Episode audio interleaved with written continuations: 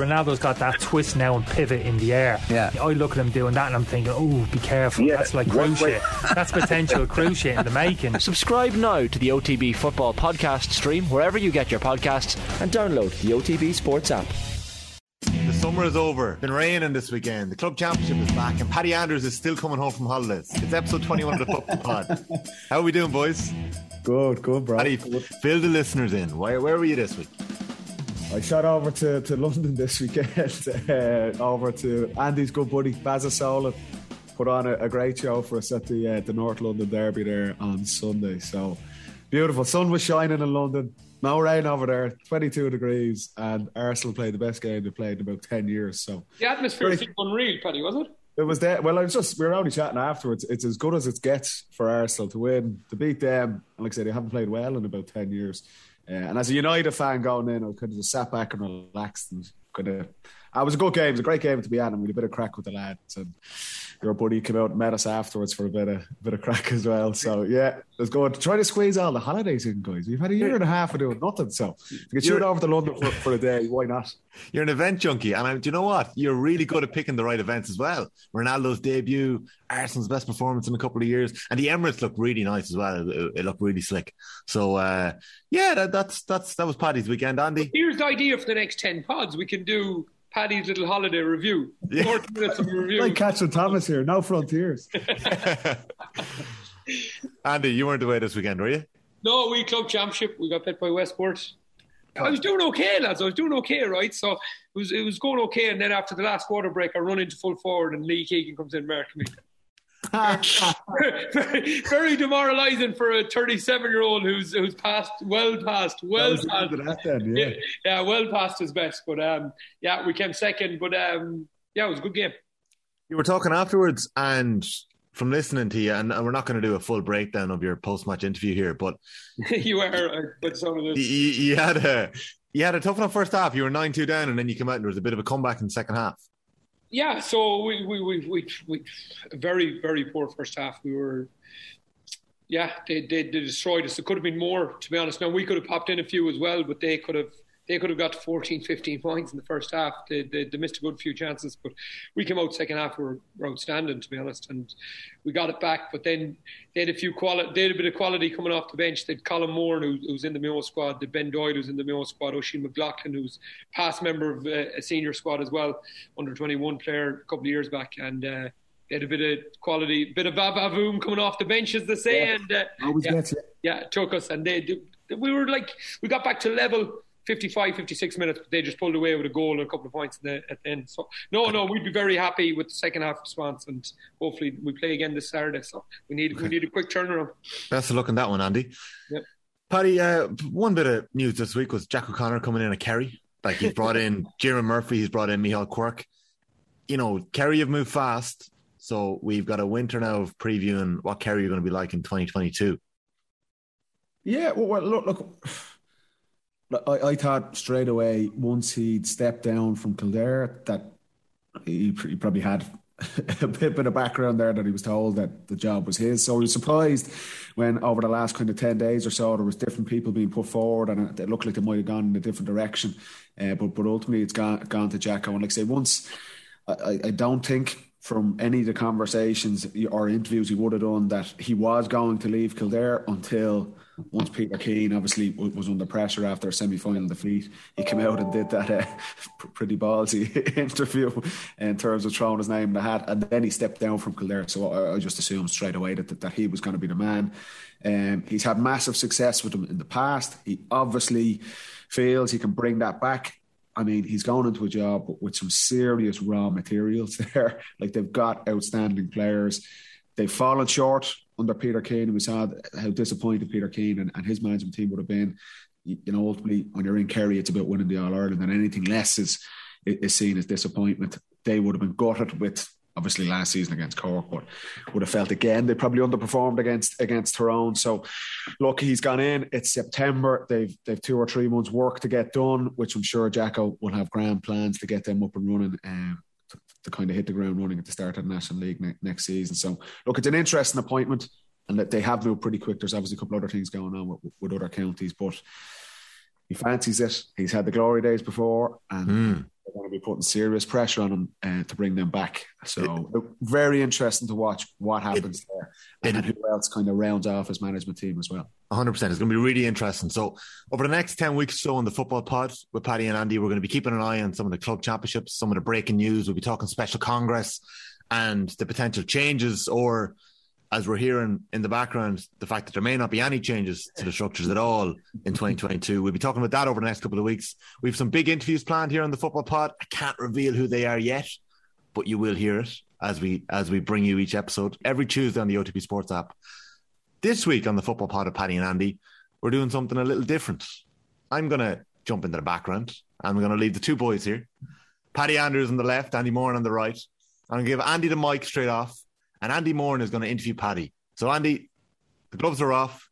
You can ask Paddy whatever you want. We're going to take a quick break here on the Football Pod first.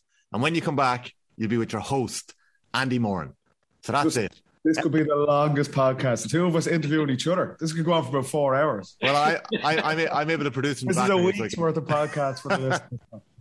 yeah, this, this, is going to be good. I'm really looking forward to this. So I'll be back with you in a, in a we'll give it 45 minutes, an hour maybe and yeah. uh, we'll leave the two of you to your own devices. So that's it. Episode 21, the football pod of Paddy and Andy, coming up next. Yeah, welcome back to the football pod with myself and Paddy Andrews. Uh, in the next section, I'm going to interview Paddy Andrews uh, about his life and times. We might even bring in Roddy Collins, a few other friend of the pod, Roddy Collins. We might even mention him, but we'll go through a few uh, bits, Paddy, and uh, I, I, suppose you'll come back at me then, and we, we will see how we get on. But it, like my key thing, Paddy, is that I think over the last while we're we're trying to get our own experiences and get other people to learn learn from them. So it's very easy to look at you and look at your 12 years of playing, 11 Leinster titles, seven All Irelands, and five National Football Leagues, and just think, I suppose everything was rosy over over over that period.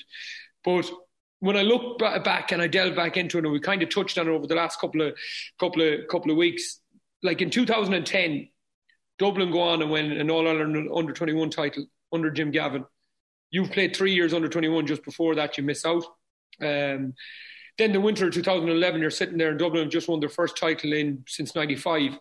Um, you know how like where where are you there? Like where's your mindset at? What's the learnings? What's the self-reflection you went through to to get yourself back in to be that player that wins 11 Leinster 7 All Irelands and five, five NFLs and I think in the world we live in in work life sport education everything everyone is getting setbacks. But I think we look at this Dublin team and think there's a crew there that got no setback. And you just all of a sudden just took off and this is the way it was. But when you look into your career there was setbacks and how did you deal with them and where did you go from? Yeah, look, it is, and, and I've kind of spoken about this briefly before since I kind of retired and and look back because the, the headline stuff. Look, when you look back on your career, it is kind of you're judged on, I suppose, honors and things like that. Well, what did you win, and and that can mask a lot of the actual journey itself. And, and for me, certainly, um, I played. I would have been a reasonably high profile underage player in Dublin. Uh, played three years with a minor team. We never won anything. This, this was like we didn't even make a Leinster final. That this was kind of oh. 04, 05, 06. I was captain in 06 and we lost to Offaly who, who in the Leinster semi final, never even got to Croke Park.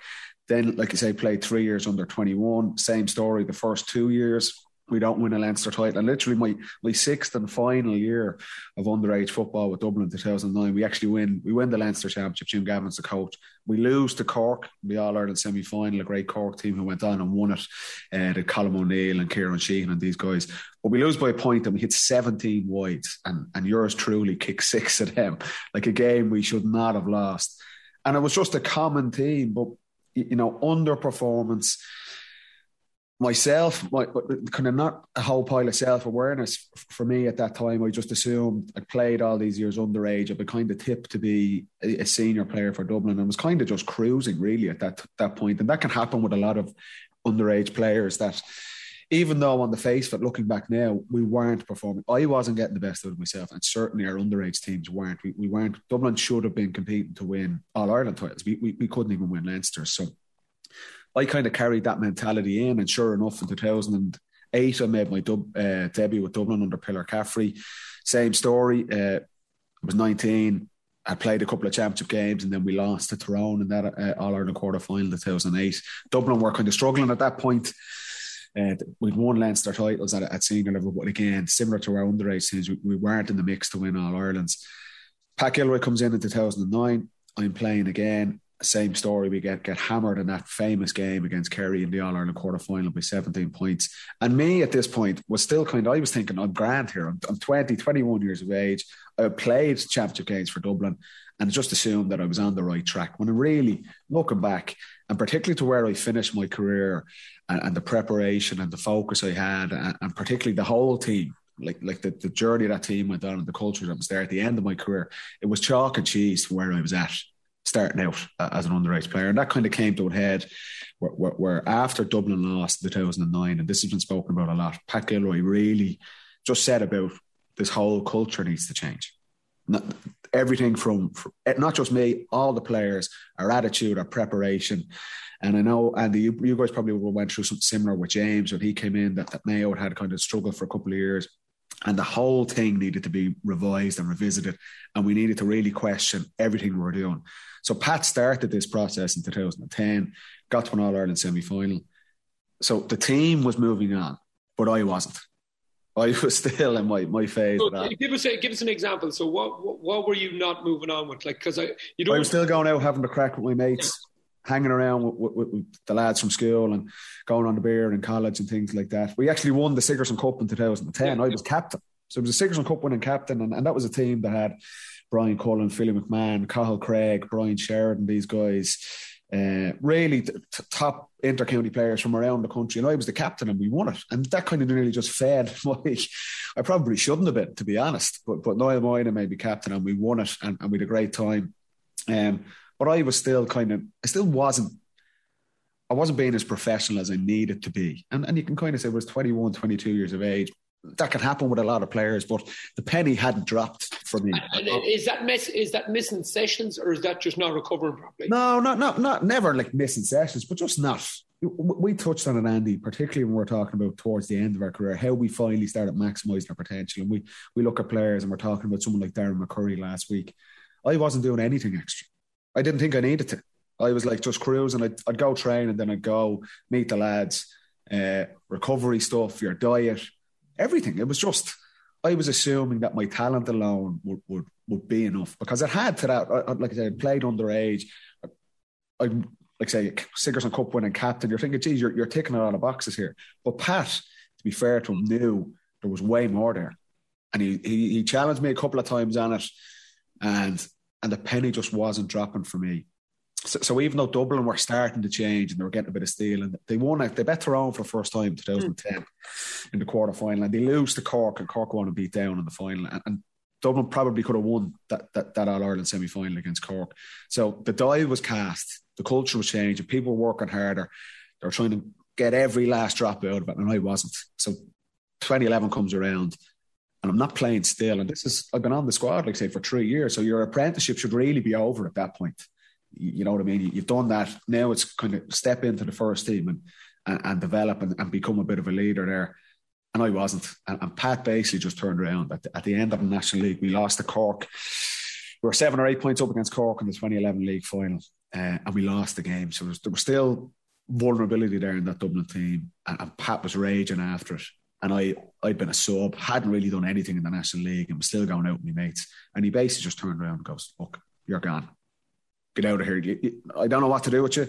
Go back to your club. And it was only at that point. This is incredible immaturity and the, the kind of lack of, like I say, self awareness was a big thing. That it took for that to finally happen for me to kind of cop on. And did you like when that call came from Pat? Right? Did you have like that two weeks where that month where you go, I couldn't give a crap about that, I couldn't give a shit about that, and you move on, or was it straight away, or was it like? No, to, to, to be honest, Andy, it was. It kind of hit straight away because it just, believe it or not, and again, looking back, you're going, Jesus, what planet was that? I didn't really see it coming. Which is, you know, if you're if you're dropped or, or guys have been anyone listening to the have been dropped off a squad or they're not playing, you kind of get a sense you know you're under pressure. Whereas me, I, I couldn't. I was like, "What's Pat? What's Pat ringing me for here?" you know, it was that. So it did kind of hit straight away. And then as the summer develops, you're kind of, yeah, you go through phases like, oh, geez, I don't really I don't care, and you're trying to put a brave face. And it's like, say, you're only, I was 22 at the time, 23. I think I turned 20, 22 or 23.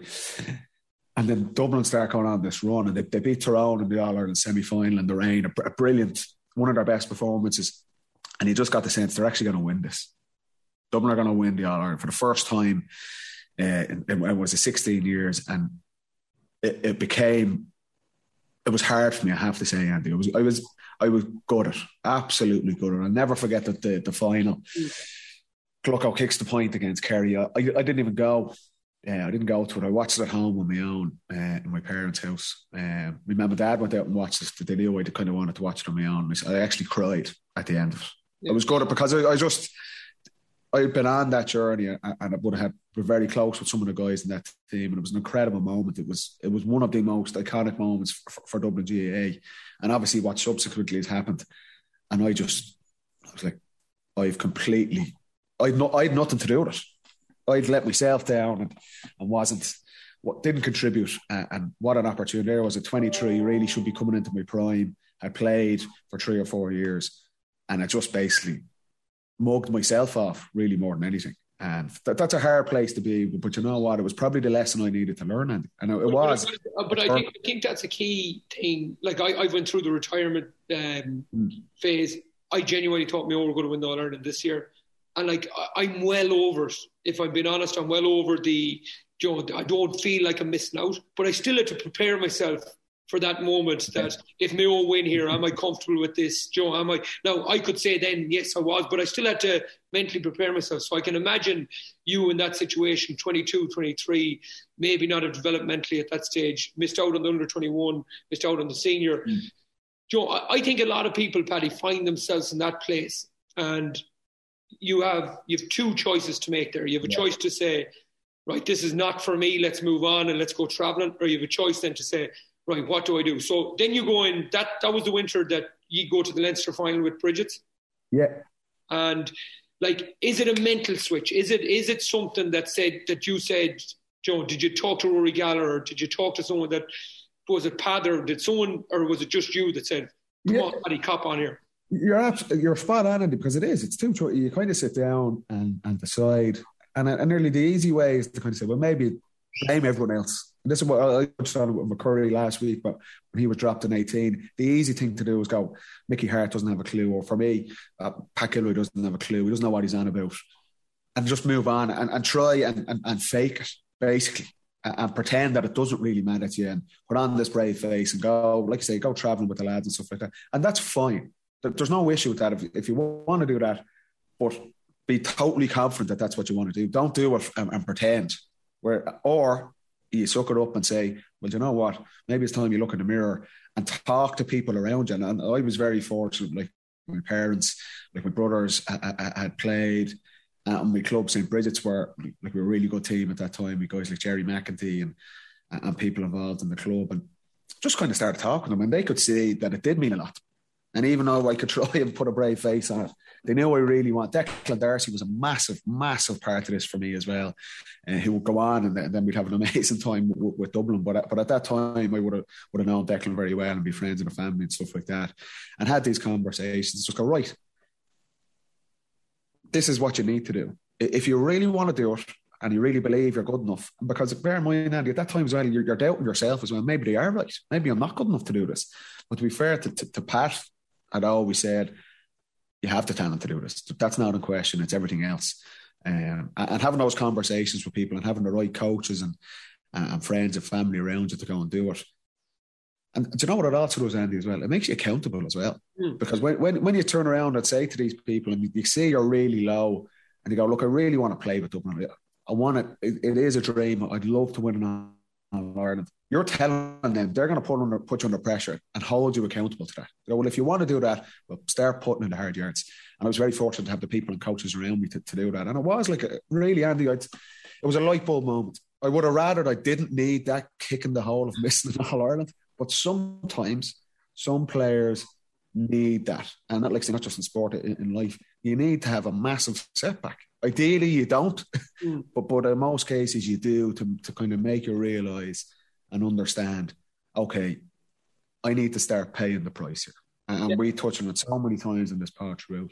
And for me, I always said this: my Dublin career started in January 2012, not in January 2008. The four years I've done before that, I was selling myself short and selling the team short. Um, and it was a valuable, valuable lesson for me to, to, where I was able to finish with my career. And I'm, I'm, very grateful that it happened, despite missing out on, on that incredible day in 2011. Yeah, like me and you have a similarities, I suppose, in the way we kind of played and we're back. We played in backs and we played in forwards and we like even the ball win and stuff like that. So we, there there is similarities in it, but where we're very kind of different is that you were. I wasn't a star underage. I was making mm. squads, never getting on the teams, getting dropped. You know, at minor, then at 21s, I was a bit better. Uh, but I was yeah. always the fella that maybe, I was the maybe guy, where you were the guy, you were the Kyle Coneys, Aidan O'Shea's of 2008, mm. where you were you were the man. You were playing under 17 Ireland with Pearce Hanley and Gary Brennan mm. and these guys, Michael Murphy. So you were the guy that Dublin were looking to, to come through. Now, right, so one, did that put extra pressure on you? And secondly, when you had to change in 11, and the, the winter of 11 and 12, was it just attitude, or did you change something in your game? Uh, I, I, think attitude was the biggest thing. Yeah, and, and to be was it? Did I feel uh, pressure or underage? Not, not really. I should have. I probably should have because, like I say, I was kind of tipped to be the, the, this big star with, with, Dublin, but I wasn't delivering. Like, like I was on these teams. I played three years minor, was a captain, and things like that. We didn't win anything. like this, this was the other thing as well. I was kind of just thinking, well, the feats didn't hurt me enough. I would say back then it was just like I was just plodding along, drifting. I, I, always use that phrase. I was drifting. I was just kind of talent will get me here. I'll be fine. Had a great time, great friends, great crack, all that stuff. But if you're talking about a serious footballer and, and trying to win, I'd, I'd regret not winning underage All Irelands. Like, I thought we we teams and players like Diarmuid Connolly, uh, Cian O'Sullivan, Johnny Cooper, these guys. We, I, I think we under no, we did underperform. We didn't win a minor All Ireland title and under 21 All Ireland title. That that came later for Dublin. You know, the, the three or four years after, and the guys like Kenny and McCaffrey and Mannion, they won multiple All Irelands at underage. I, I, I, would regret not doing that. But, but the biggest thing, without a doubt, and it was attitude, hundred percent. I said, skill was was there, but I wasn't. We, we touched on it so many times. Maximizing the potential. It's like the tagline of the pod when we're talking about teams. I wasn't. I really, really wasn't. Um, and the attitude was without a doubt was the biggest thing. The, the stuff like nutrition and, and, and analysis and preparation that all comes as, as GA and Dublin in particular put a real focus on that as a, as a group and you buy into that. But just having the mentality to know that you need to do that. I didn't think I needed to because because I was having playing underage and playing with Ireland and, and, and Sigerson Cups with DCU and stuff like that. I was cutting corners and didn't think I needed to so, so the attitude, I say, the penny dropping and, and, having a big setback and having, and this is where, where this was Pat Gilroy, brilliant. He, he challenged lots. He challenged all those players. Like I say, they copped on before I did, but, but that was Pat's thing. That's what was needed at the time, and why he's such a successful guy in business. And, and but, but but what he did with Dublin was was incredible in creating that culture and being challenged, being taken out of your comfort zone was without a doubt what I needed. And I, I know Pat quite well and would have chat with him lots of times since. And we've a laugh about it now because it was so right. But at the time, I was like, Jesus. You laugh about you seven on Ireland's, buddy. if I, yeah, to be honest, if we didn't win, if we didn't win one after that, I don't know if it'd be. Yeah, laughing. yeah, you might be, you might be laughing. like, and then, like when you see it, then you see the likes of Paul Flynn. Yeah. Uh, Michael Macauley, James McCarthy, these guys, Eoghan O'Gara coming in, right? And they're so I would say you were a footballer first. Yeah. And I don't mean this derogatory to any of the boys like McCarthy. You know what I think of him. I think he's the most important player you probably nearly produced. Barrett Cluxton, uh, Flynn was probably the best wing forward I've seen. Michael Darragh Macauley gets uh, um, football of the year, and Eoghan O'Gara was so effective in so many different games, right? But you see them coming in as athletes, and the really developed their skills into footballers, where you probably took a tiny bit different of a route. You were probably the footballer first, and was it that athletic form that you need to build as, to, to, to, to get yourself back in? Oh, oh, hundred percent, yeah, without a doubt, and that that was my that was my mindset that, that my football alone would get me there because when you're playing underage and stuff like that, your physique. I, I was quite a big kid. So you kind of get away with that. Whereas when you the step from underage football to senior club and what and then to senior intercounty, it is a whirlwind. And, and that's when you talk about only the very, very best come up and do this straight away. Like Clifford as an example. We had it with Jack McCaffrey and Ciarán Kilkenny. Not many players do that. It, it takes two, three years to, to, to build the, the mental toughness, the aerobic capacity to get up and down the pitch, the physicality to, to, to win ball, particularly in the, in the full forward line, to win your own ball, to be able to go by guys. You're playing 27, 28, 29 year old fully grown men, and you're 19 coming in. It takes time to do that. And, and I was just relying on my on my talent alone would get me there. And, and the worst thing, Andy, was that, that sometimes it did. So there'd be glimpses and like I play well under my first year with Pillar in a game, and we do something with the college, uh, or we we go out on the club championship, and it was those little nuggets that were like false false signs, but they were given. That's what I was focusing on. Whereas I, I would find that later in my career, the more experience I become, I always focused on the, the, the negative. Where do I improve? What areas did I not did not go well today? Yes, I scored three or four points, but I missed two shots, mm. and I'd go out and hammer those shots for the whole week in training. I was focusing on my, my weak points and trying to improve every aspect. Where on the other side, when I was a kid, I was just saying, "Oh, well, it was great," and kind of nearly a blind spot. I, am not going to focus on that, um, and you can't do that. You cannot do that like I say, very, very, very few players in Gaelic football or any sport can get away with that. That talent alone will get them through. You have to have their sacrifice and work right with it, and that's what I was missing. It was attitude, a doubt. That I'd have kind of observed from the outside of, of you guys that you were very good at self-analyzing each other and yourselves. Um, and I, I think, like, I don't know if that came from Gilroy or Jim Gavin or Declan Darcy or where it came from or through the underage structures, but it's like something that you got into your mentality where you were like always kind of saying, right, we're playing, and again, not being uh, dismissive to the counties, but the Wexfords, the Wicklow's, all these guys through the years, and you're pounding them by 20 points because you it looked like you were searching for something. You were searching for something extra there. You know, you weren't letting them off the hook. You were kind of saying, we're competing against ourselves here slightly. Is that true to say? Oh, without a doubt, without without a doubt, and that kind of look. To be honest, that really kicked off with like like Pat kind of broke the back, and we won the All Ireland in 2011. That was a mental thing, the mental lift for all the players. And like I say, and you're talking about setback, like Cluxton, Bernard Brogan, Diarmuid Connolly, Paul Flynn, Keane, something. They were all playing in these games. In 2009, when, when Kerry embarrassed you, we lose a heartbreaking semi final against Cork. So th- th- there were setbacks for all of those guys, despite what has come on and what they've achieved afterwards.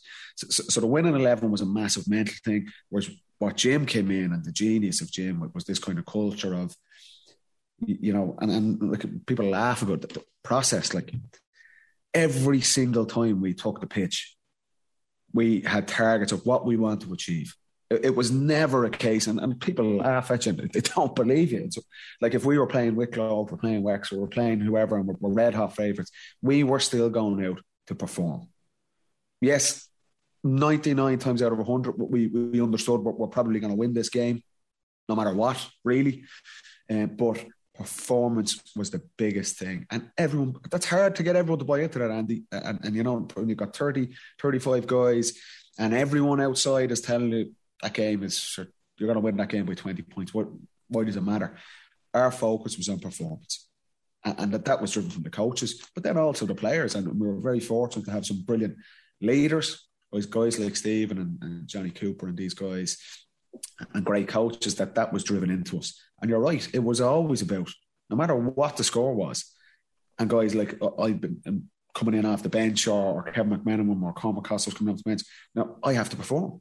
That's that's my chance. Even if it's 10 minutes and we're winning by 15 points, I need to take the right options. I can't be selfish. I can't try and kind of force scores myself. I need to perform for the team, or else I'm just not going to play. And we were very blessed that we had the coaches who demanded that, and the players, the depth of the squad we had, the players had to buy into that because if you didn't, you were gone. You just weren't going to play. Everyone, everyone's place was on the line, no matter who you were whether it was Bernard Brogan or whether it was uh, myself co- co- coming in or a younger guy coming in, you had to apply, though, you had to kind of play to those standards. Otherwise, someone else is going to take your spot. So that was, a, that was that was a key advantage he had to. He he'd always. It was a massive. It was a Yeah. massive thing, Andy, because Yeah. like you, you'll know going into coaching, uh, or you've, you've seen in teams, and we touched on this in earlier pods as well. It's easy for coaches to say this to players, and easy, every coach wants this to be the case. But if the star players know they're the star players and know there's no danger of someone taking their place, or they don't have that depth or the quality there, are you going to get hundred percent buy-in? Maybe, but but more than likely you probably won't. Whereas, whereas with Dublin, because of the squad we had, it was a brilliant situation for Jim. Was brilliant for us, but also the players were brilliant for Jim because he knew he he, he just put it on to the players. He goes, look, if you don't do it, I don't care. You just won't play. Someone else will, and he'll be every bit as good as you. So, Paddy, if you don't do it, well, hmm. Kevin McMenamin will do it, and he's just going to take your place. So it was it was a perfect storm nearly for both sides, and it was a it was a really it was a massive massive advantage for us to have that. Uh, They, they, like just bringing you back, right? So you've worked through you, you had key influencers when you were when you were a young guy. You had Rory Gallagher at Fail, I think, 16s, whatever, maybe Massive coach, yeah. yeah, bit of minor. So you go through that 22, 23, 24.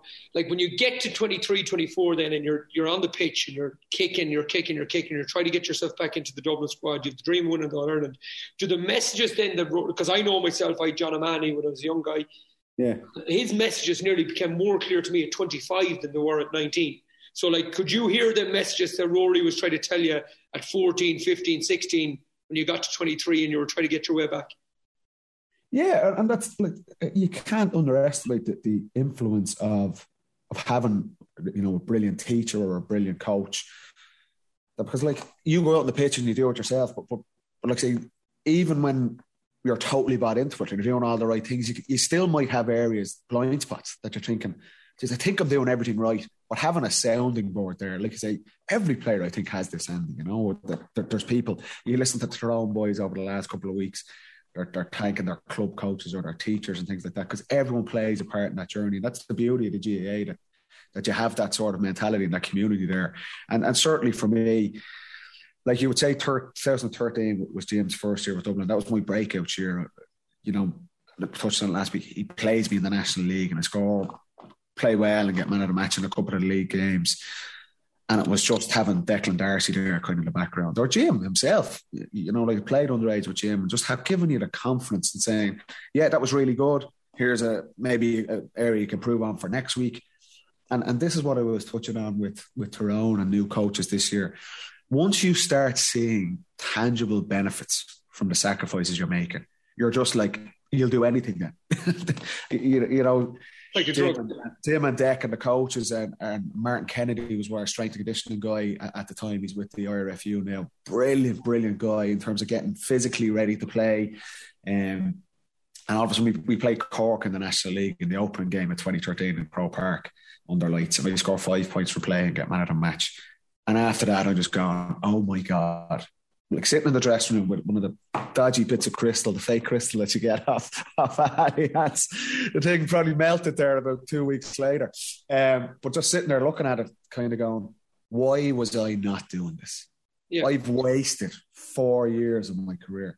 I put in the work, doing not making all the sacrifices, totally bought into this. James giving me an opportunity, he's giving back in me. This is what's achievable. Uh, So, so then, the, literally the whole season, I'm like, I'll do anything else. you know, I'll, I'll train twice a day, every day of the week, because this is what it's about. That feeling of going out performing in Croke Park and, and performing with your teammates. I remember after the game, getting man of the match, and like it was Ger Brennan at the time, you know, a brilliant player. Vincent's come going, fair play, Paddy, like shaking their hand, like and just going, Jesus, like you have so much respect for these guys, and now they could they could kind of see as well. I'd say from the outside now, this fella's finally kind of copped on a bit.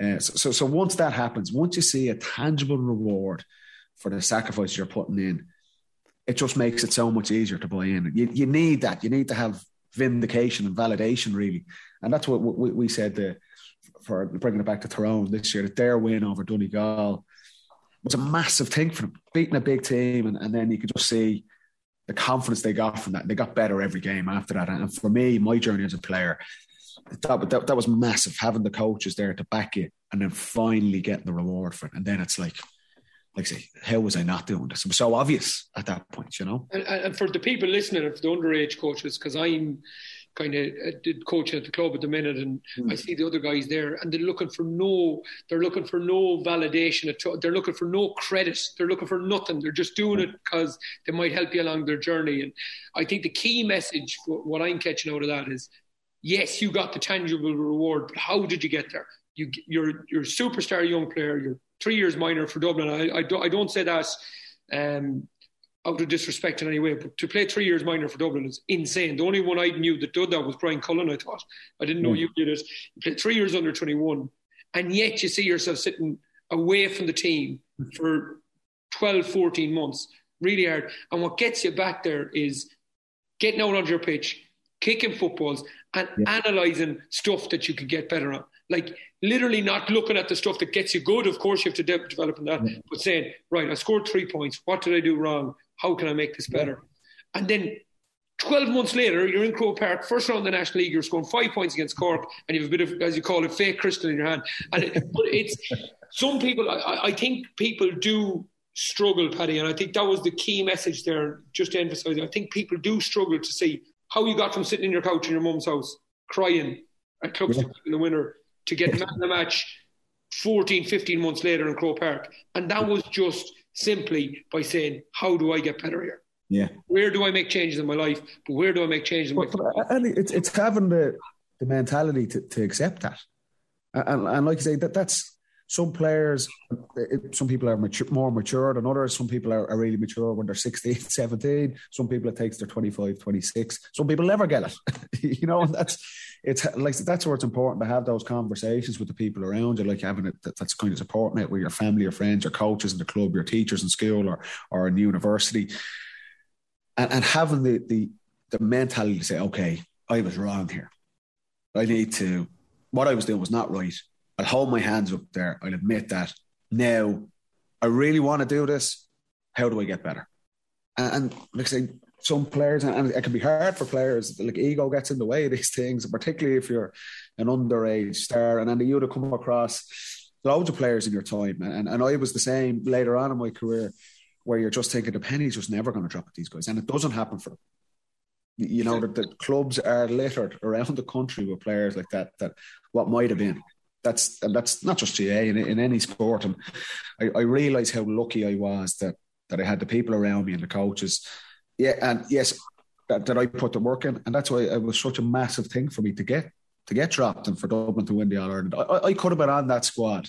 Pat could have just said, you know what, we come on, we, we let him off. It'd be very harsh if we dropped him and won the All Ireland. Mm. Pat was ruthless and he did it for my own benefit. I could have stayed in that squad and been a sub and never really played and not really contributed and won that All Ireland.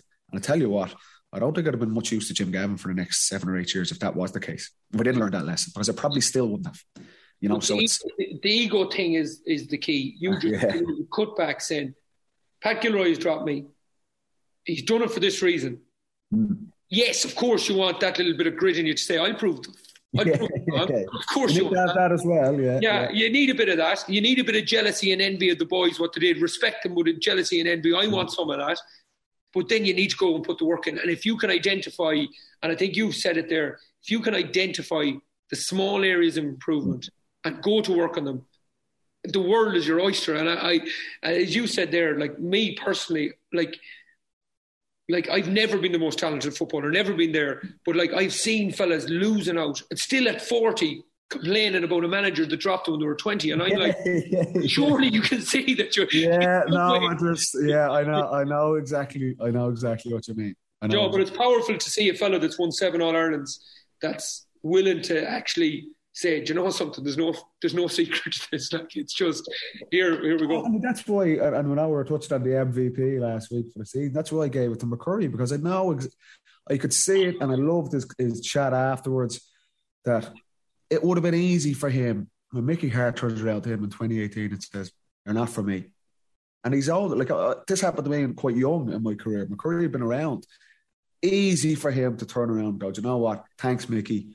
I don't agree with you and going to the States or whatever. And I'm just I'm just going to work, or I don't know if he's kids or anything. I don't know. I don't know him personally, but it takes stones to, to kind of go put the ego to one side and go, maybe you're right, maybe you're right, and I need to go and I need to work on my game. And, and, and the easiest way for me, Gaelic football is not that complicated a game. I don't feel if I'm a forward, am I fast enough? Am I fit enough? They're, they're, they're physical things. Do I need to work on that? Am I strong enough? Do, can I win my own ball? Can I go by players? So if not, I need to go to the gym. Am I technically good enough? Can I kick the ball over the bar on my right foot, on my left foot from 30, 35 yards? That's the game. That's Gaelic football right there. It's easy to analyse it. And if you're not good in one of those areas, we'll go and get better at it. Go to the gym, lose weight, put on weight, whatever's needed for you.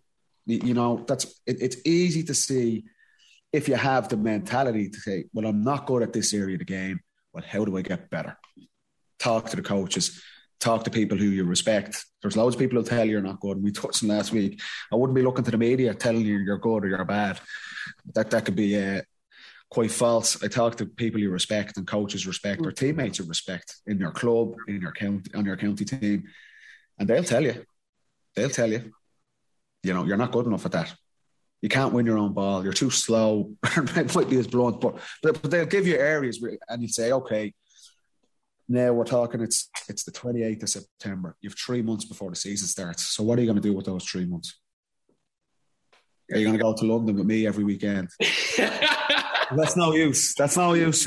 Yeah. If you're finished, knock yourself out. But if you're talking about going back playing in the county football next season, what are you going to do with those three months? You know, and You really should start a blog. I'm hoping to get a travel show. Do off the ball have a travel show as well? No. Yeah, I think that's a brilliant way to finish it. We, I, I'm just going to ask you a few questions. Our friend of the pod, Roddy Collins, he, he, he, he reckons you need to tell the true story about this Monaghan United thing. He reckons he wined and dined you. Give you the fine china. There's definitely wine. I don't know Yeah. if there's much dining. Yeah, give you the fine china in the house, you know, and you drank, you drank, and you, you had fun. You signed for Monaghan, and then you bottled it. That's what he reckons. this was 2011, yeah. So this was the road it was going down. But Pat gave me the bullet. Roddy was straight on. Rod- No, Roddy, he lives around the corner from me. Would have. And he's like, through Roddy style, he sets an opportunity. So he says, "Listen, come around." And it was decent at soccer. Right? It wasn't great now, but uh, they were in Division One at the time, so. The Rod squad wanted to be in the mix, and I went around the train. And was this was the, what I was thinking of doing instead of like, "Do you know what? Forget about the gal. Try and make it. Try and get signed in the transfer window now next January. and uh, and I was just talking to the club and Gerry McEntee as well. And I just go, "Do you know what? He's like, what are you at? Is that what you want to do? One, you're stonewall useless at soccer. you, you won't enjoy it, or do you want to put the shoulder to the wheel and give this a go properly? So that was the couple of weeks. And look, what might have been, I love Roddy. He's absolute box office, but uh, Yeah. I think I made the right call to go back training with the club, and we ended up winning the winning the championship that year. So yeah, I, I did battle the soccer now. I have to say, but uh, hindsight is a wonderful thing. I think I made the right call, despite I would have had some great stories with Roddy as well. Now I have to say. When I was up in uh, two great people to be, geez, McEntee and Roddy Collins. Geez, they're two, two, two like, I'd, Yeah, I'd like it'll to, be a I'd good like to- conversation. yeah, I'd like to see that fight. But they, they, uh, the, the, um, the, what was I going to say? Sorry, I was up in St Vincent's actually when I retired in 19. I had to do an off the ball gig, and uh, Eamon Fennell was there. Do you know? It was before Yeah. the Dublin final, and Fennell was there, and he was telling stories about pulling Barry Cahill out of his house in his pajamas. This Yeah, yeah, Venga bus was it the Venga bus you used to call it? Have Yeah, you- but that- to- this to- was- this was Dublin in listeners a bit of 05. that, Were you ever involved in this Venga bus? No, it was just before my brother would have been. Peadar would have been. Yeah, I think Peadar was trying to drive the Venga bus. uh, no, it was before my time. Very good stories about it. It was a Monday. This is this is maybe where Dublin were going wrong. four oh five oh six. Uh, we did win a championship game in the first round. I think we need uh, Fennell. Fennell could be one of our boys. Could he be one of our interviewers? Could he? Maybe- yeah, he's very mature now, Amo. You know, he'd, be a great man now. That looking Yeah. back, but uh, no, there was definitely some some good crack back in the day now. But it was just before my time. I tell you, I'm surprised it was, still wasn't on it because that's the type of mentality I had at the time. to try and get on it at 16, like. Before we leave you, Patrick, uh, one book recommendation. Do you have any book recommendation for us? Oh, um, give you a, a, a, sports book. I thought was was brilliant. Was the boys in the boat? I think is it Daniel Scott Brown? I can't remember your man's name. Okay. Uh, the boys in the boat. It's a very famous book. I actually think it's been made into a film now um, about the 1936 Olympics. Uh, really? The US rowing team. It's just a great story. It's very. I'm sure people will have come across it. Read that a couple of years ago. Uh, so it was a great story. Very, very good. And Jeez, and not, uh, no, no, that, that, that's good. We can go with that one. that's it. Grand, one and done. yeah, yeah, lounging in your uh, lounger out in uh, Positano. yeah, yeah, on my next holiday. yeah, yeah, brilliant. it really is a travel blog now, isn't it? Thanks, Paddy. Uh, we're just going to leave you now with the, the, the real story from the horse's mouth of the time you nearly signed for Monaghan United. Well, Tommy, uh, just a few questions for Andy to ask Paddy.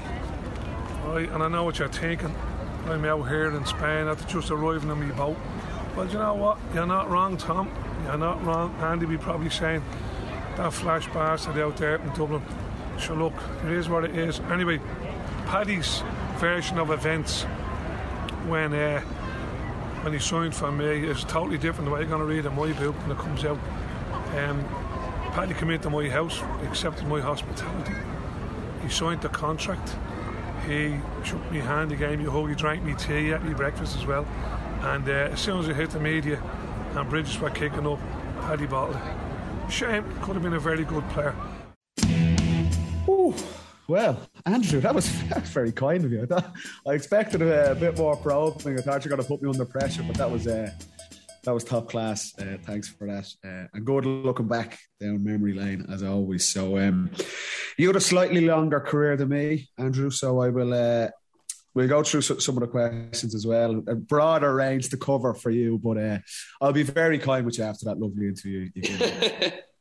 um, I suppose, Andy, look, look kicking off, um, we've kind of chatted about this um, on on earlier versions of the pod and things like that. I'd have a massive interest in other sports. Uh, would have played, like say, touchdown with Roddy, play, played soccer, would, would have loved that, would have watched sort of hurling, rugby, and things like that as well. And I know you had a similar type of story with, yes, you've ended up being, you know, this iconic GAA player, one of Mayo's best ever players, but what sort of influence did other sports have on you in your formative years, you know, before as you start making the Mayo minor and under 21 teams or through your teenage years? And, and how important is it for, I'm thinking, young players today to maybe get that experience of playing soccer or rugby or handball or whatever it is? You know, and, and, and how did that form you? How important was that in becoming the player that you went on to become?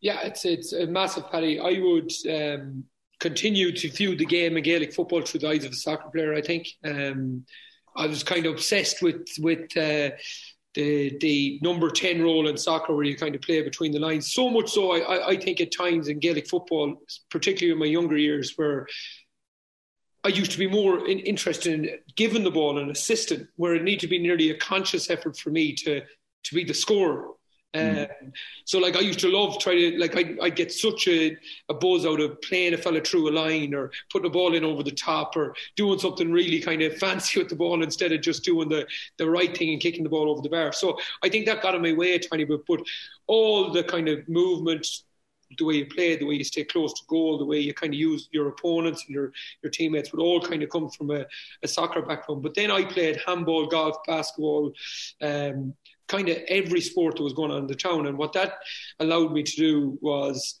it made you into a team player. So where I was around the town, maybe the maybe the best soccer player, I was never the best Gaelic footballer. I was never the best handballer. So in handball, when you play doubles, uh, in, I played on the right hand side because the best player plays on the left because he can use his left and right hand. Right. So I was always the guy that used to kind of supplement him or kind of get in around. So if you have that mentality where Sometimes you have to be the star man. Sometimes you need to be the supporting cast. I think even that kind of helps you. And then you look at the technical aspects in soccer where the ball is at your foot. You need to be really good technically. You need to be have a good touch. Your movement needs to be good. Your communication needs to be strong. All that, like, and then you get into Gaelic football, and all that then should come easy for you. You know, in basketball, the same. You're you're uh, training how to defend in a zone, you're training how to counter attack, you're training how to press. All these games, I just think, kind of supplement a player into becoming a better player. But I think the key one is sometimes you're the best. You could be like you as a young fella, you could have been the best Gaelic footballer because you were big and you were strong. But then you go and play with soccer with all kind of inner city lads who would have a way better touch than you.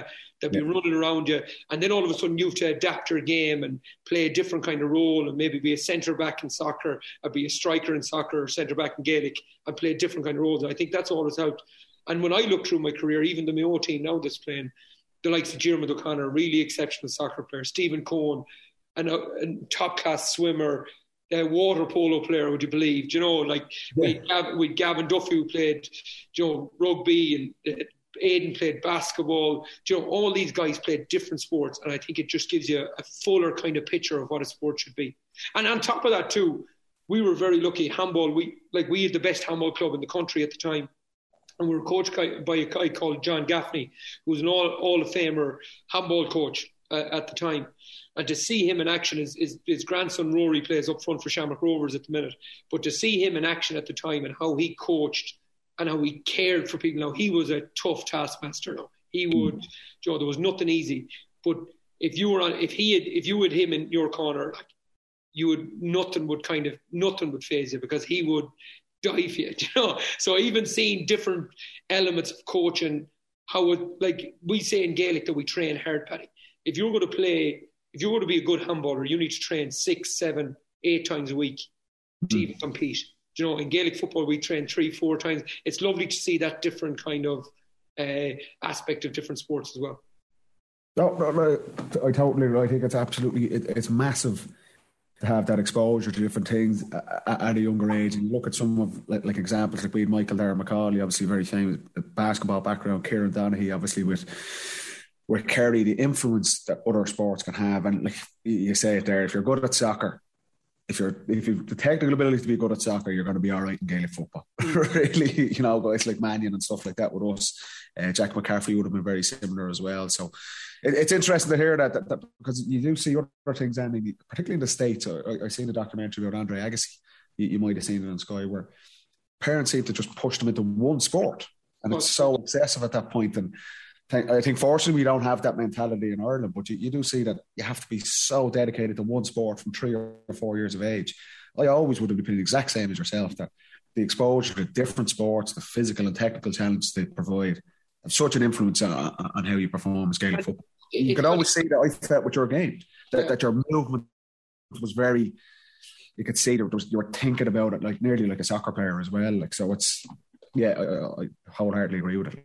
And you you gotta uh, you you, you gotta there, there's huge advantages in when you look at the soccer players like Shamey Coleman, Duffy. I don't know if you've seen them kicking the Gaelic football in the Viva. Yeah, yeah, you know, yeah, yeah. You look at their games; they're not the, technically the best soccer players in the world. Are they using elements of Gaelic football in, in, in soccer? Are they using their physical ability? Their like is Duffy using his like his ability, his aerial ability in the in the box? Do you know? Are they using his Jerry like is John Egan using his his, his Do you know? And they're Ireland is a team of kind of um, Ireland is a, is a is a country where we've a good level of soccer, good level of rugby, good level of Gaelic football, and all these kind of sports kind of supplement each other. And the key advantage Gaelic football has for everyone is that you use your hands and your feet. So you use kind of your four limbs, which gives you a huge advantage no matter where you want to go. As the Australian rules, rugby, Gaelic football, or soccer, it gives you a huge advantage. So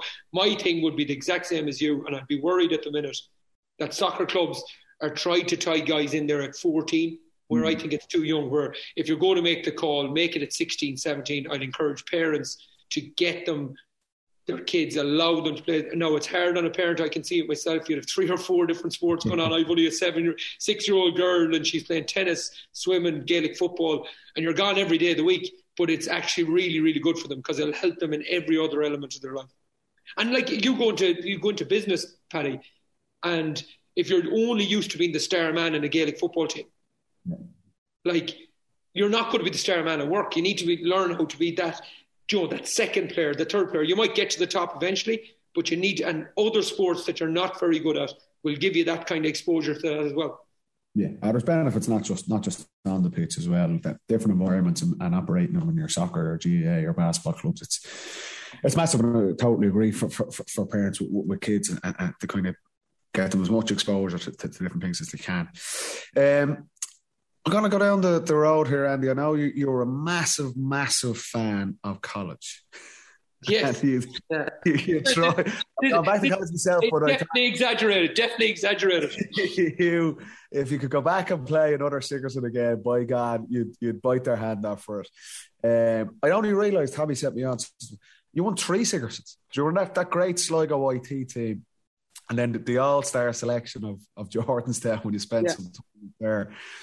I just uh, for your folks, and this kind of gets lost uh, outside of the players themselves. You know, we talk about the Sigerson, it's a really high standard, doesn't get much coverage, but your own experience of of college, of playing with guys from other counties for the first time, lessons you learned from that, and I suppose just the the enjoyment. Like college football and the Sigerson Cup is about a bit of crack as well as as ultimately trying to win, trying to win the thing. So what, what are your thoughts on, on your own experience of it, the lessons you might have learned, and I suppose your thoughts on it today, where it stands in the GAA today?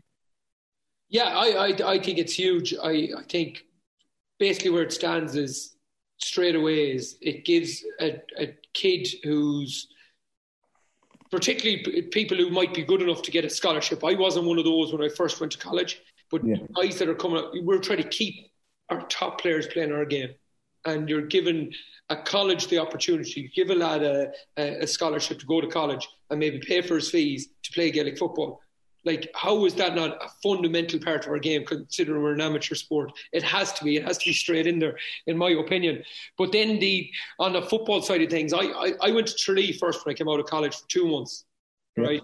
Miss mammy too much. Home I came, uh, broke my wrist, got an operation on my wrist. I didn't go back for two years. So I went back when I was 19 and the Sligo had just won the Sigerson. They didn't win it the year pre. They, they won it the, the year before that with an unbelievable team, just players from everywhere. Great team. They won it in a storm against UCC. I think it was just it was, it was amazing.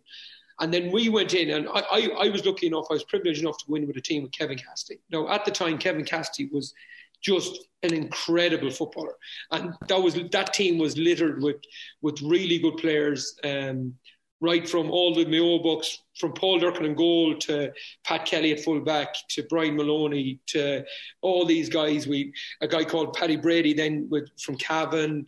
Uh, Kevin Cassidy, Barry. Is this 04, Andy? This is 03, 04 ish? Yeah, so this is 03, 04, the, the time we won it, and then we won it 04, 05 as well. But that team was just brilliant. But Cassidy was the man.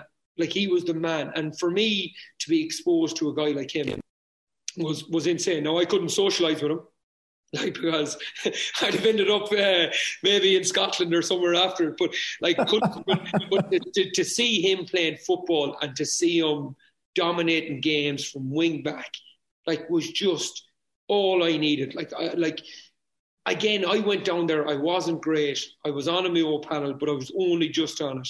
Um, I didn't really believe that I was good enough to play um, and then all of a sudden, I just started chipping away. Paul Finlay was there, class player from, yeah. from Monaghan, Christy Toye, just watching these guys. And all of a sudden, then I could compete. And the, the, them lads started trusting me as a footballer, giving me the ball. And then all of a sudden, I was thinking, geez, you know, I could actually maybe, you know, get there. And uh, it, it was college that gave me the belief. Um, then in 05, not 4 05, we beat Queens in the final we hadn't a great team. That wasn't a Galacticos team. That was, for me, the Sigerson I remember. That was the Sigerson I remember. Yeah. We were very poor at times. I think we finished six all against Queens in the final. Uh, in in, in, yeah. In, yeah, in full time we got uh, a, a, young guy Jamie Murphy uh, harshly sent off from the after 12 minutes. I had to go back wing back, uh, and we, we we bore it out and we, we we drew six all and we won it. But that team was crazy. Was Joe, that was the singing going in on the bus. That was the parties going on afterwards. That was that was all there was meant to be. And then lucky enough to go to Jordanstown then in, in my last year. But again, all massive learnings for me. It was just going in, being exposed to top class individuals, footballers who were way way better than me, and for me to even compete with them, Paddy, I needed to train and I needed yeah. to lift weights and I needed to be good enough going back in September, October to college to make sure I wasn't made a show of in college. And that's the way I worked through. Gave me the chance, gave me the kind of foothold. Went to Jordanstown then, met great influences like even Peter Donnelly, who, who's now with few, I think, working. Um, but met his uncle Adrian McGuckin from Ballinderry, a superstar yeah. coach. Um, but just a great influence. Mickey Moore was there. I had Mickey in North Six, and and just see the way the the northern guys think about football, care about football, operate around football. Like they love it. Like it's yeah. it it does mean more to them. Like and football means a lot to me. But by God, it means I remember going out to Pete Donnelly's club, uh, Nafina in um, where is he? Uh, sorry, can't think of the. But anyway, down to his club and. Um, we, we went down and I, I was there and it was around the time the GPA was kicking off, you know.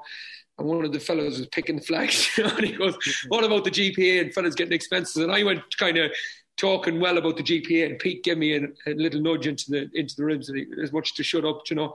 And your man went through the GPA. He goes, "We do it for the love of the game, and we pick the flags and we coach, and like they, it just it was it was a religion to them, you know." And uh, it was just uh, Coalisland, sorry, is the is, is where Pete is from, but just they, they were they were it, it was just for me to see that, and then I could just kind of I learned from it, brought it away, kind of just took lessons, and then it allowed me to kind of go on then and kind of express myself as a footballer. Because my career for me, oh Paddy, yes, I scored the goal against in Dublin in 06 and those bits and those flashes of good stuff. But it really took off when I finished from college, when I could rest during the winter and use the lessons I was kind of learning from college and then kind of take off from there it, it, it's massive, and, it, and it's so interesting to hear that side of, of people talking about college football because, like, there's no two ways about it. Where it sits in the current calendar now, inter-county managers probably see it as a bit of a nuisance. That that the, the schedule it's, it's there in January and February, and it, it eats into their guys, and they're looking going, I want my these players for the National League or under twenties. It clashes with that, and you're kind of thinking players. There was always an issue with even under 20s champ or under 21 for us at the time. It was a championship game on Saturday. I can't play the college game on the Wednesday. And there was always back and forth. But when you actually break down the lessons you learn and how valuable it is to, to the development of players and that window from coming out of school, we touch exactly what I was talking about. It takes a couple of years to go from 17, 18 to, to be ready to play senior intercounty. The Sigerson is a brilliant avenue for players to develop there. And exactly what you're saying, we had it with DCU, and I know two of the best players of our generation, Paul Flynn and Michael Murphy, lived together in DCU, and we're like as thick as thieves, the pair of them. Openly, both of those players would speak about how influential they both were on each other's careers in terms of Murph trying to get the physical attributes of, of what Flinner was like, and, and Flinner learning about the, the technical stuff that Michael was so good at as well, and sounding that. And, and there were so many examples of that in, in, my time with DCU, and exactly what you're saying uh, with, with Sligo and with Jordanstown as well. So it is, I think it's a great angle to look at that. It's not the Sigerson, winning a Sigerson is brilliant, but the lessons you learn and how it develops players as well. And I know you've been a big advocate of it as well. Yeah, but Paddy, just one on that, like Paul Finlay for me, right? So when we were minor, we played Tyrone minor, not one. And we, I remember looking at the Tyrone v uh, video before we yeah. went up and played Tyrone. And basically, Tyrone were playing against Paul Finlay, like it was the Paul Finlay show. He was amazing. So I was always kind of intrigued by this guy. And we go down not three, not four. Armagh come back from winning the All Ireland not two. They play him mm. on in, in not three, and Finlay kicks the lights out to beat yeah. Armagh. The next year, he kicks eight, eight or nine points. And I go into training the next year. I, I, I don't have any kind of confidence myself. I think I'm okay, but not great. And this guy, it was hard to get boys training then because our team was that good. Like we'd a ridiculous team. So, was, but there was one fella that was always always there, and that was Finlay. And I just thought, me and Shawnee McDermott were actually there together. Shawnee just lived out the road from me, and we were thinking, if this guy's going to training. we better, if we have any chance of making this team, we better be going to training. So there could be eight or ten guys there. Dennis Johnson training us, and it's just there. And Finlay kicking ball, kicking ball, kicking ball. And like for a young guy from Ballaghaderreen, been exposed to that level of excellence. Like it was just, it was just, I like I knew I had to to get near that. I knew I had to work that bit harder. You know, massive. It's an eye opener. Yeah, absolutely, and, and hopefully GAA kind of take some of that on board because it, it is a, a, massive competition for, for lots of players around the country. So, um, Andy, you've made no secret. You're you're going down the Jose Mourinho road. you're mad into coaching. You, you get that kind of passion from you, you know, and like I say, we, we only kind of started speaking probably for the first time uh, earlier on this year, starting this pod. Without a doubt, the, the infection you have for the game and your enthusiasm and your attitude towards it is, is, is incredible. Going down the coaching road, and you see this with, with, with, soccer players when they go down, they'd always take influence from coaches they've played under. And for you, starting who who would have had the biggest influence on you as, as a coach? Was, was it some of your underage guys and that set you up, or was there guys at senior level where it was just an eye opener going, Jesus, this guy is, is off the charts? Who are the, the best kind of coaching experiences you've come across that you might base your own style on when, when, when you go down the road? Yeah, so like I, I think the, the, the whole kind of coach manager thing is is something that you kind of I think it's going to become merged now. I think it's going to become it's going to it's going to become one where there's going to be a head coach kind of more so than Anthony. Um, and like for me, John O'Mahony is, is is is was the key influence. He was a father figure in my life when I was a young fella. Really, to be honest, like similar to what you were saying there, there was many times when I was 15, 16 where I could have just left it all behind. There was opportunities there where I could have left school after junior cert, you know, all that sort of stuff. And his kind of football influence and and little just little nuggets around the around the time was was key for me. Like his preparation, we were 15, 16 years of age. Like the prep he made us do, the, the questions he'd ask. If you went to O'Mahony with, and I'm sure Jim Gavin was the same, you went to Jono with a complaint, like you, you better be ready to answer three questions back about yourself before before you go. So you'd have to have your homework done before you go. So all these top guys w- would have that, and he would be a key influence on me. But more on the coaching side of it, I remember Cian O'Neill coming into us in eleven. Right. 2011, and we weren't really exposed to that. That, or sorry, in 2012, we weren't really exposed to that level of coaching and detail until I seen him. So he would be still a major influence I mean, He was just like he brought us to to a new to a new level. Like he he brought us to a new level. Just and he was only with us for one year. But was, was, that, was that physically, Andy? Like your athleticism, your your, your physical training, or was it analysis and, and, yeah. and, their tactics and things, or was it a bit of both? Everything, everything in, in okay. terms of like, uh, like we weren't like. I, I think the biggest mistake that can be made about Donegal and Mayo in 2011, the same as Dublin, is that you could say, oh, these boys were no good. We were good, like. We were hmm. okay. Like we, we got to a, a National League final in 2007, and even in 2010 when we got bet by Sligo and Longford, we in that National League we bet Kerry, Cork, Derry, and Tyrone all the way from home that year. So we were actually quite good. Only yeah. that we, we made it. We could make excuses too easy.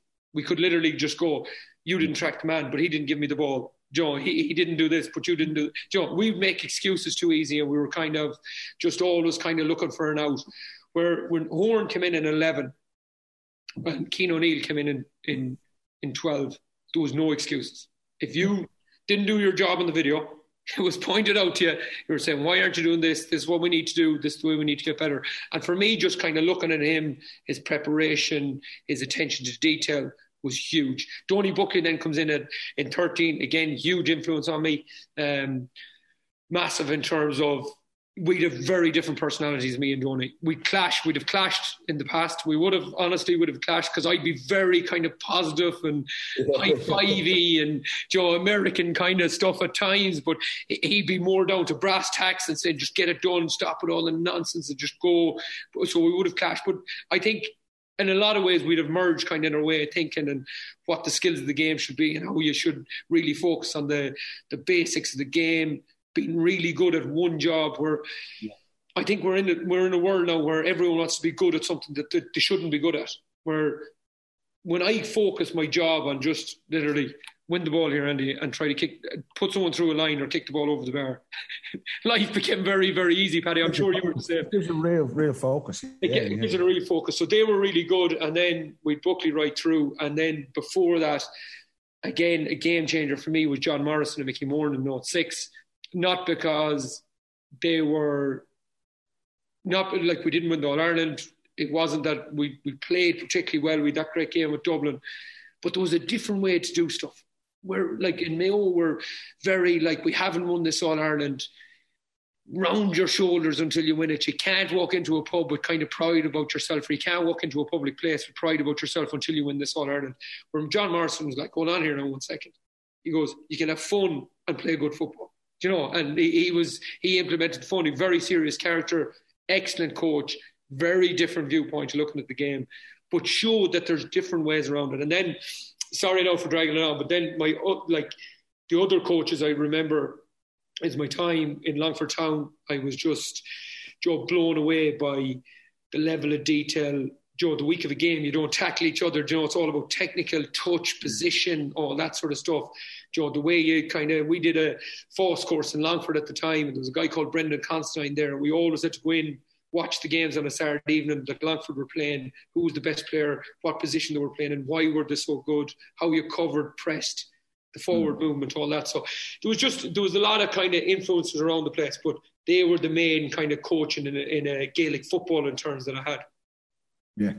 No, and, and that it, it's fascinating because like, when you have a career that you've had and, and that length, and, and now that you're going into it yourself, it's what lessons you can kind of take from those those different guys because we've experienced, and I wouldn't ask any bad coaches, but what you've seen over the course of your career, club, school, college, county, guys that you go, that's brilliant.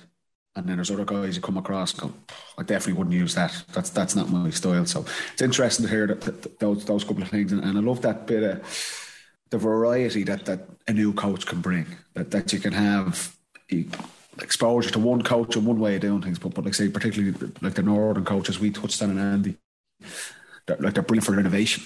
That, that, and I, I was like that. We, we had Rory Gallagher come into our club, this guy from the north, coming from Fermanagh down into a Dublin club, and we were only kids at the time. And, and, he had a massive impact on the underage players in, in, in St. Brigid's and the schools there because it was just a different way of it. hadn't come across it before his style of coaching and the demands he put on you and how was his, his thoughts on play as well. So it is it's it's fascinating to, to hear that and I'm sure the passion, have the, the, passion and the energy the the, the energy uh, Adrian McGuckin had for us from like the the the passion he had for the game like he was like Adrian is is is quite an elderly man now he wouldn't like me saying that because he's fit as a fiddle but like even when I was in Jordanstown he was yeah. you know he wasn't a young man and the passion he'd be shouting at you five eights like he wouldn't say three quarter pace like it was five eights and, you know, and it was just and all the boys loved him and they'd have like even all the boys from Tyrone, Derry, down uh, Armagh would have done anything for him because they'd so much respect for him, Joe, because he was involved in the school game. So even that kind of positivity, using positivity as a competitive advantage, he, he was key on that. Like, it was always, you can do it, you know, this is what we need to do, and away we go, you know couple of shorter ones, Andy. Here now. For I'd be interested to know. You know, you you won Player of the Year. You reached the kind of the, the individually the pinnacle of the game. Be voted the best player in the country in 2017. What do you feel was your best ever game for Mayo, and, and why? Is there, is there one that you look back on now when you've hung up the boots and go, that was if you could watch one video yourself come back, that was it. That was the game where, where and, and why and, and what was that like? Well, there, would be two, and like it's funny one to say. Would the, both be in two? one, will it? Jesus, we hear it all day. Two, yeah, but, but like the, both of them are 2017. The first game against Kerry, 2017. You catch a hot streak, Paddy. You caught yeah. it against us in 15. You catch a hot streak, and Jesus, Anthony, you touch. Like I think my first touch was a goal. Like you know, and you, you you're away, and it's you know you're just you're you're delighted. But like and then the second one would be Dublin in the same year, in 17. And it's a funny one because I, I know ye kind of never felt you kind of hit your peak against Mayo because we kind of yeah. kind of sums to kind of take you out of the game in a way. Yeah. You know, we. But to me, that was the best game. I that's the best All Ireland final you'll ever watch. Like even watching it back, like doing a, doing a few bits over the lockdown, and you, you watch it back, and you're just like, oh, jeez, some of the points kicked, even Rocks Rocks point to win it. Um, some of the plays that day were were were, were incredible. So. For me, an opponent I respected so much in Mick Fitzsimons, um, having a toe to toe with him, you know, and if you play well and you come out of them games and you do okay, I think you just need to kind of respect that. And it's mm. nearly probably out of respect for Mick Fitzsimons more so than myself.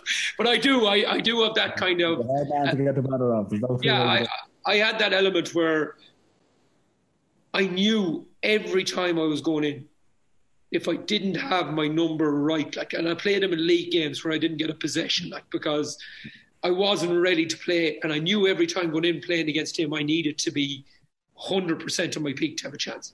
And when you go in and you do okay against him, I think I, would like I'd have I'd have looked back on that, and then the 2017 first game as well. Yeah, I, I, I know it's you talk to any player, you're chasing this hot streak. you could spend a career trying to get it. What was it that year? Because it was like you'd been around a long time. You were kind of you were 34. Was it 34 in 2017? Yeah, 33 coming 34, and I was. Uh, what was it? Or how how did you land on it? Because you've obviously been you've been doing all the right stuff for the three four years up to that point. You were a massive player for Mayo, and I remember it was just any time you guys played that year, and they just played ten games. Yeah, yeah. To go on the final, it was like it was you know, some guy at times, you know, it's a bit of debate who's going to win player of the year. Like this year, there's throwing or more of a team, whereas that year it was just nationwide. You were shooting the lights out. It was like this guy is having the season of seasons. Was there anything that something changed, or was it literally just? There was confidence? a few things, Paddy. I, like I thought I was coming into a maturity when I was in 2011, mm. and I was really happy where I was um, we played Cork, we played Kerry, did well, was playing compromise rules in Parnell Park, broke my leg, and I was just kind of. I thought it was just a break leg, but I was going to be captain the year after. So rushed back, did my cruciate the year after, did my back. So I went on this run of injuries. And when I was there in 14, I remember saying to my famous wife at this stage, Jenny, at this stage, thanks to the pod, but uh, yeah. I remember saying to her, if I actually could get my body right here, I yeah. like I I could like have a serious kind of run in here like to the end of my career because I was com- still competing in 14. Like I wasn't great, but I still could go in and roll over the ball and someone fly over my head and you know, set up a score or come on and get a few scores or still be an influence. So I was thinking if I get my body right, I could go 15 was the was the turnaround for me. I sprinted in Donegal. I said it last week. I sprinted in that Donegal game for the first time in four years. Yeah. It was the first time I'd sprinted since I did a, did, a, did my cruciate ligament, and then came on against Dublin, did quite well. And then 16, I thought I was ready to rock, but Rochi didn't fancy me. He just at the time he didn't fancy me. Well, I was 32, 33, a new manager, and like you couldn't blame him for saying, "That can happen." Yeah, it, it, it's time to move on here. Just got very lucky, Paddy played a club championship game, shot absolute lights out. Like like never did it before, never did it since. right? Could do it doing it next Saturday if the truth. Yeah, yeah, yeah, yeah, yeah. But, but just shot the lights out, uh, and he didn't pick me again the week after against Fermanagh. And I had a row with Tony McEntee on the pitch. Tony goes, you know Tony. And, uh, Tony yeah, yeah, yeah. And around with Tony, and I, I, just go, what do you want me to do? Like he said, you come on against Fermanagh. He said you forced two shots, and I said, sure, I have to start forcing something. How am I going to get back on the team? But no, week after they go with me, they start me against Kildare, and bang, away it goes. We lost here in 16 after a replay. But I knew that winter, like I knew, listen, Andy, the body is ready to rock here now. Mm-hmm. So I just kind of went back into it. And then it just took off. Like Roch- Stephen Rochford was so good to me, Paddy. Like, like, yeah. like he was. Like I couldn't run. Like he knew if Mick Fitzsimons went up the pitch, he knew I wasn't going after him. Like I couldn't. Like yeah. if, I went, if I went after him, it's taking me five minutes to get out. I last forty yeah. minutes, I'm gone. I was only going to last 55, 60 anyway, right? So like he built a wall. Like he built two blockers for me. Like he built Jason Doherty and Kevin McLoughlin, who were fabulous players in their own right.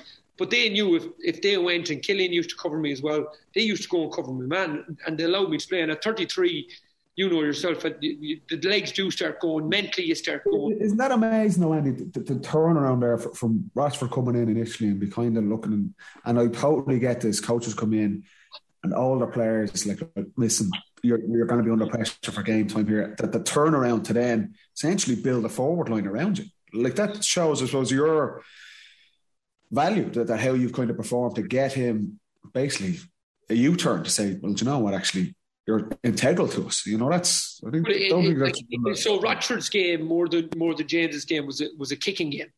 Yeah. So he, he liked kicking the ball. So if you look at our two goals we got against Dublin in 16 and 17, one is a kick into Aidan. Lee comes off the shoulder, pops it off, and he, he, he scores the goal. And the second one is the ball comes into me, I win it, lay it off to Lee, and Lee scores the goal Yeah. again. So, but they're basically identical goals, try to get through the centre channel. So his was a kicking game, so he needed a ball winner. Hmm. We couldn't win ball at the time. Well, we, it's not that we couldn't, but we were struggling to win it. Yeah. And then all of a sudden, I just got a bit of form, and it just kind of, it, the, them two paths just crossed. Lovely. I found that on that point, I, I I wholeheartedly agree because I was looking at you, and I, I would have always said similar type players that we weren't electric pace or anything like that, and I was like, how is Moran getting this many scores, and what's he doing? And I remember I was watching his against Cork in the Gaelic grounds. He played Cork in the Gaelic grounds that year, and it was, on, it was on Sky, and they put up top possessions. This was like twenty minutes into the game, and you were top, hmm. and you had like I think by that stage, 20 minutes, you had about 18 possessions. And I was going, the, the way we were kind of playing with, with Dublin at the time, I could play 70 minutes and I'd have 18 possessions. And I was just kind of, and then all of us we just realised every time Mayo had the ball, look at the kick the ball inside. It was direct and you were the target. And I was just thinking, geez, that is un- unreal. The movement of you to be that outlet, Rochford giving you the license to kind of say, Andy, don't leave the 21. Stay in there. Use your energy, be our outlet there. And the possessions you were getting, it started to click down. It was like, Jesus, this that's why he's getting all these scores. It's not and a lot of your scores were in around the middle of the goal as well. It wasn't out in the corner flag. And that was just a really smart, like I say, that's brilliant coaching and management, playing to your player's strength. And like I say, I got the best out of you. And I was just thinking, geez, I wouldn't mind tagging out for Mayo for, for, for, for Yeah, one a lot of a lot of that credit It is was incredible. Look at it, yeah. Yeah, Tony McEntee as well. Tony McEntee said he said, "What are you running the ball on the sideline for? Yeah. What are you running up the sideline for?" And I was kind of like, He said that to me as well, yeah. "Yeah, so I need to like I need to win the ball." Like, and he just goes, "Yeah, but you, you're no good winning out there." He goes, "We can get any, Joe, anyone can win the ball out there. They're soft possessions. You're looking for soft possessions." So they admitted that I wasn't allowed to go ten yards either side the post, but like mm. you'd bury your legs, Paddy. You know yourself. You're doing shuttle runs all day, like you know. So mm. they had to be smart kind of runs and like the, the, the boys around me were just like uh, like I- I've often said it like Jason Doherty to me in my second half of my career was my team player, yeah. yeah, he was the he was the he was the guy for me. Like he used to just go at the forty five, Mick Fitzsimons or Philly Mack going up the field. He used to go, I have Mandy, and I used to park myself back in where I needed to park. you know. Um, from the, the best games and the Manichays, I, I found this. This is my first year out of the out of, of, of kind of intercounty football. When did you realise yourself? you- You're two years out of it now. Was there a moment where you kind of you just knew yourself? You sit down with Jenny and say, "Look, I'm out. This is it for me." Was it a tough decision that transition of because you had 16 years, I, I I 12 with Dublin. You had 16 years in that thing. It's a massive, and you see the passion you have for the game. It is massive in your life. What was that like, and, and how did it come about that that's it? So I'm going to hang up the boots. Yeah, like seventeen, Paddy was fatal. Like, like there's no point, there's no point dressing it up. Like seventeen was fatal. Like, yes, I individually had a great year, but I did feel I like I'm sitting in the hotel room in seventeen, and I'm thinking, you know, the, is there any coming back from this? You know, mm. then like it, like eighteen, then we we had the little fella. He didn't sleep for eight months. My dad died then five weeks later, and I was just kind of thinking. Joe, we had a horrible year in 18. So when Jane trying to go back in in 19, we said we'd give, like, we literally we had the chat, as you said, we sat down. She said, you can't finish like we finished on 18. Because she'd be, like, Jenny, 18, the Kildare match, Newbridge. yeah, yeah, Without the qualifiers. yeah. So we, we, we had a horrible, in our personal life that time, we just, it was like, yes, we had the birth of the young fellow, but it was just, it was a horrible year. Um, went through it a bit mentally that winter. And then, Jenny, like, when Horan rang, then James rang. It was just kind of like, know, something, don't finish on that. Know, go in for another year. But like I was done before it started, really. Do you know, I was done before it started. Yeah, I was. I knew it was. I'd say you knew last year was your last year too. Do you know? Oh yeah, I, I remember uh, the exact same conversation. We'd on, on the flip side that that, that seventeen you felt was was nearly a fatal blow for you guys. We won in nineteen, and, I, and I've said this, and, and subsequently Jim obviously finished it after that. The five in a row for us was like um, felt like a culmination for that group. Yeah. We've been building towards it for so long, and then we did it. It was very emotional. It was it was really really emotional after after winning that and the celebrations and everything that went. That was the the, the, the pinnacle. So I was nearly ready to go at that point, particularly when, when Jim left then as well. It just felt like that that that's the end of that. That's time to, to kind of the next phase to come true. And I was ready to go. Very similar to what you were saying. That winter, I was like, I actually spoke to a few of the lads and was thinking, I'm out the door here. Physically, I wasn't good. I felt I was struggling to be good enough anymore, to be honest. So that's always a part. But then mentally as well, you're thinking, you know, maybe this is is the time to go. And I met Dessie exactly what you're saying with, with, with, with James Horan and said, no, and I actually left it to him. I said, "What do you think? Like, if you're a new manager coming in, do you want to clear out exactly what you would have spoke with Rochford about? Do you want to clear out the old lads really and uh, and put your own stamp on it? And, to be fair, Dessie was like, "No, I actually think you can still play. Um, I want you to want you to hang on." So I was like, "Right, fair enough. I'll give it another go." And it turned out it was a shit show for me. It was like kind of I was, I was injured, did my hamstring three times that year, and then COVID kicked in. So I mentally, I definitely knew I was I was finished, and I had no kind of qualms about it. Whereas you would have felt that in nineteen that you Horan brought you back, and did you enjoy it, or you just you just knew it was kind of? But I, I consciously enjoyed it, uh, Paddy. Like I, I literally, yeah, said, yeah, yeah. I I literally said, I, I wasn't a, like I was the main talker in the dressing room for a long time earlier before it Find that hard to believe. Yeah, yeah, yeah. But like then it was just I, I consciously said, don't go in, don't be influenced because Joe, you have a different philosophy. I was at that 35 years of age, you're a bit crankier, so I'd have consciously been quieter. Like now with the boys, I'd have had the crack with the boys, and I'd have had Yeah. good times in that 19 dressing room. But in team meetings and stuff like that, I'd have very rarely kind of talked and stuff like that. And I was kind of just kind of assessing it and seeing what James was really good at and trying to take lessons from him and Yeah. Even then, you're thinking about your own coaching, like lessons. Oh yeah, I was thinking about coaching 14 when I was injured, Paddy, because I was thinking I, I, I didn't think I'd get back, you know. So I was kind of Okay. I was kind of thinking then I've been coaching the club for a couple of years now as well. So it's um, I was kind of I was kind of doing that anyway. So it was um, yeah, it was it was a real interesting, like really kind of enjoyed it, but in a very different way. We won the national league, which was lovely, and like you were flaking us in 19 in in the semi final. I remember just looking up and just thinking. You know, I had 10 minutes there to myself. I know sounds, but the ball never came near me for 10 minutes. Uh, 10 minutes there to myself thinking, yeah, good times. Let's move on. And I just kind of wiped my hands with it then. And like, was it difficult? 100% it was difficult. Was it? It wasn't anyway difficult up to March 2020. I went to my last game, worked for a local radio station, did the Miovi Kerry game. And about a month later, then football was gone. Remember football? That was the last day of football that day for Yeah. because of COVID. And a month later, it hit me a bit. And then I just started doing different stuff then. But it hit me then. I was kind of, there was nothing to do. I had to think about it. I know football. And then I missed it for a while. But there's not, Paddy, I- I'm sure you're the same. Bar actually the fun of playing the game and the bit of crack afterwards. There's not another bit of it I miss. There's Yeah, not. yeah. Joe, I, I think I read, here, Andy. yeah, I read another bit, uh, a bit from Joe Canning, like, and I loved it. Like, I like, geez, I was at it for so long. I was at it for nearly all my life. Yeah. Yeah. So, like, like I look at a video now of Ballaghaderreen playing the game, and I'm way too hard. on Like even now, like I'm 37, coming 38 in November, and I'm still thinking, why haven't I doing this and this and this?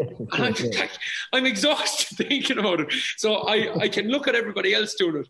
But when once I'm on the tape, I, I struggle with it. So I, there's none of that I miss. There's none of the like coming up to the All Ireland final. There, there was none of that pressure, none of that anticipation, none of that pressure, it? It is, yeah.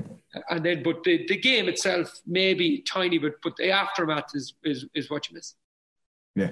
And the, the, the decision itself, when, when, what, when did you announce it?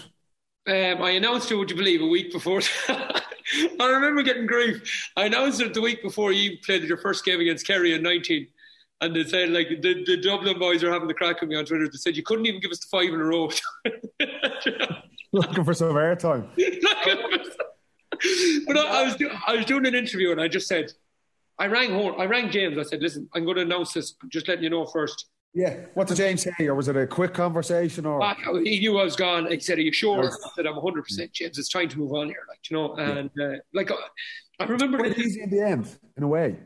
Oh yeah, it was a relief off my shoulders. Yeah.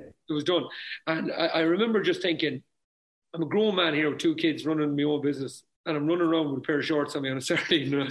It's time, it's time Nice to, yeah, break it down yeah, there. yeah, it's time, it's time to grow up here, Andy. Do You know, I need to look after it. And my, my own little girl, she was coming to that age where she was going to football and stuff like that. And I needed to, I needed to just kind of concentrate on that. So I was, I was very comfortable. Um, I was doing a couple of interviews that week, coming up to the, and I just said, You're never out of the media now. I know, yeah. it's all going to change, Paddy. You're taking over, man. Uh, the key is to get out first, isn't it? Yeah, ah, yeah, yeah.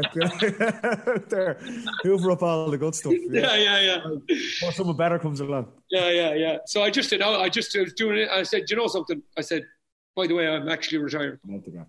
Uh, I'm out the gap. Yeah. You had a good run though, didn't you? Oh, we did good innings, and uh, but like I, I seen them times in not four, not six, not all them through to not nine, and how it changed in terms of professionalism. With great times early doors, like you know, like the crack was. Best of both worlds. Sometimes a bit too much crack, but look, we got Yeah, there. yeah. in. But they, they, they, they Well, were. Listen, Andy, that was uh, that was top class. Uh, actually enjoyed that one. Now, so we give Tommy credit for that. Tommy's finally changed the contracts again, but that wasn't a that turned out pretty well. So, Andy, thanks a million for sharing that with us. That was top class. Patrick, appreciate it. Lads, that was brilliant stuff. Thanks very much for your time again. I hope everyone at home enjoyed that, listening in as much as I did. Fantastic. Um, episode 21 of the Football Pod is in the books. We have another episode coming your way next week with a big guest that we will reveal before before next Tuesday. So be sure to subscribe or get the OTB Sports app if you want to get that interview first. Andy, we're going to leave this week with a word on Paddy Prendergast, a Mayo legend that passed away this week. So I'll, I'll give the last word to yourself. Yeah, I'm not sure I can do the, the man justice. Uh, member of the 50 51 team, um, just a giant of the game here in Mayo. Do You know, renowned as just his play, his football, his, his full back play, the way he dominated the, the, the area in which he played. But his club, Ballintubber, from him right through, have produced so many great players, including James Horan, Killian, Shearmouth, all these guys. And um, but like what what a, what a legacy to leave. And uh, I'm sure he thought when they when they lifted the cup and Sean Flanagan lifted the cup in 51 they wouldn't have been the last team to to, to see it since. But um, an amazing legacy an amazing person someone that we're very proud of keeping her flag flying down in Kerry for many years and uh, I heard his his teammates uh, Dr Mick Loftus talking on the way to the All Ireland final on, on I think it was off the ball as well and uh, Joe, they're amazing characters and uh, they have great stories to tell, and hopefully someone has documented along the way as well. Hundred percent, and and commiserations to to Paddy's family. Uh, a real legacy, Andy. You're, you're right with that one, lads. We're going to leave episode twenty one of the Football Pod there. It was a pleasure listening to you. Fantastic stuff. Really enjoyed it, and I'm looking forward to catching up with you again next week. So thanks a million, and to everyone at home, thanks for listening in, and uh, see you soon. See you guys. lads.